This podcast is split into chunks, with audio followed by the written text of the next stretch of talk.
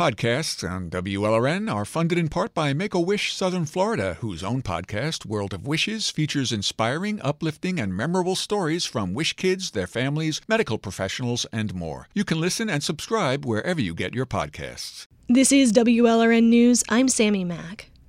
Injuries by guns are the second leading cause of death among children and young adults in Florida and across the country. But research about gun injuries accounts for only a third of 1% of publications on pediatric deaths. A third of 1%. That's according to the Journal of the American Medical Association. I'm tired of operating on 14 year olds that come in shot or 16 year olds. Trauma surgeon Dr. Tanya Zakrison works at the Ryder Trauma Center at Jackson Memorial Hospital in Miami. More than 850 kids 18 and under with gunshot wounds came through the trauma center in the past decade, and those young patients had almost 9 in 10 odds of surviving. What got them there, and what happened to them afterwards? Those are questions Zakrison would like answered. I actually went to some of our local research offices and I was like, I'm interested in gun violence and injury prevention on that level. And I was told very bluntly that you should not be looking at this topic because it's going to be harmful to your career academically because there's no money out there for it. There was a time Zakrison would not have been told this. The Centers for Disease Control and Prevention, the federal agency responsible for safeguarding America's health, used to support research of gun related injuries. But about 20 years ago, that all came to a grinding halt. Back then, Dr. Mark Rosenberg was the first director for the CDC's National Center for Injury Prevention and Control. In the 1960s, there was an epidemic of young people dying in car crashes, and this country said this is unacceptable, and we are going to use scientific research to stop these needless deaths. And the country invested $200 million, and that research resulted in totally redesigning the car they added seat belts and front airbags, side airbags, and we said, why don't we apply the same thing to the epidemic of gun violence? So Rosenberg and his fellow CDC researchers started asking basic questions about who gets shot and under what circumstances.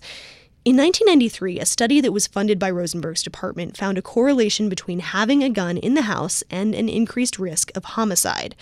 Again, trauma surgeon Dr. Zakrison. The National Rifle Association caught wind of this, and that was almost like the, the spark that made them support the Omnibus Bill of 1996, which essentially kneecapped all funding in terms of looking into firearm related violence. The Omnibus Spending Bill, better known as the federal budget. One of the lawmakers involved in writing the bill in 1996 was Jay Dickey, a Republican congressman from Arkansas who had the endorsement of the National Rifle Association. He says a lobbyist alerted him to the CDC's gun injury research. What I thought was happening was CDC wanted the money, call it research, and go and sell gun control under the auspices of the federal government. They were trying to destroy the Second Amendment, and I didn't I didn't want that. In 1996, Dickey sat on a House Appropriations Subcommittee. It held budget hearings for a couple of agencies, including the CDC. And that year, Mark Rosenberg was called to talk about his division. And it's always hard to defend CDC's budget because while people understand why you need money to treat someone who gets sick, they don't fully understand why it's so important to spend money to prevent these problems. He knew it would be a tough sell, but he wasn't expecting the questions he got from Dickey. Is it true that you really want to get rid of all guns?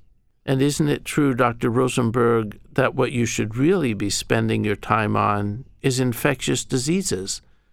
Because we all know that violence is not a public health problem. I wanted to hear how they were going to do their research, their gun advocacy research, without the gun control agenda.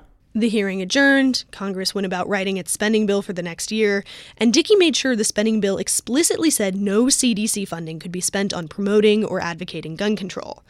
The bill cut all the funding, $2.6 million for gun injury studies. Rosenberg says the move sent a message. If you do research in this area, first of all, there's not going to be money available to fund you. And second, if you do research in this area, we are going to watch you and we are going to hassle you. The rule written into that omnibus bill became known as the Dickey Amendment, and the research about gun injuries basically stopped. I thought the thing was over. But it was not over. In the years afterwards, Rosenberg and Dickey stayed in touch. They started talking through their differences. And Rosenberg says Dickey showed him the CDC needed to be clear. It didn't want to take guns away, it wanted to protect law abiding citizens and prevent violence. And before that, CDC had not stated that explicitly. And Dickey came to understand what had happened as a missed opportunity. In the discussions that Dr. Rosenberg and I had after that time, were probably what should have taken place when we were in the heat of the battle. I didn't realize that, the, that research could be done without promoting gun control. You can hear Rosenberg's influence on Dickey in this highway example here. They got the money for a four foot fence between the, the highways, and supposedly they have cut down on head on collisions. Well, that could have been happening to us. But it was too late. The Dickey Amendment was law, and Rosenberg was let go from the CDC. The job of public health research is to count so we can understand what happens, so we can do something about it. Dr. Sandro Galea is Dean of the Boston University School of Public Health, and he's on the very short list of researchers who currently study the impact of gun violence. He and other researchers say it's hard to make good policy without good data. We do not know the scope of the problem, and without knowing the scope of the problem, without knowing what causes the problem, we cannot intervene. Galea just published a paper showing that at some point in our lifetimes, 99% of us will know someone who has been shot. But he says we know very little about what the long term impact of that violence is on the victims, their families, their communities. Which brings us back to Miami today. Dr. Roderick King is a pediatrician and the assistant dean of the University of Miami's public health program. And so, what ends up happening is that we're only dealing with the symptoms, but we're not able to garner the resources and the attention and the staffing to be able to understand what are the implications for these kids in terms of the mental health impact of the gun violence. A study that tracks kids over a long period of time and looks at trauma and experiences with violence, that could take years and cost millions and millions of dollars. The funding for other long term public health research into things like tobacco or cancer or highway safety, typically that comes from big federal grants. The small philanthropic groups just don't have that kind of funding capacity. That hasn't stopped him or his colleague Zakrison, the trauma surgeon, from doing what self funded research they can. They lean on grad students to analyze patient data collected at the Ryder Trauma Center in Miami. Again, Mark Rosenberg from the CDC. People ask when is the best time to plant a shade tree? And the answer is 20 years ago. When is the best time to start this research? The answer is 20 years ago.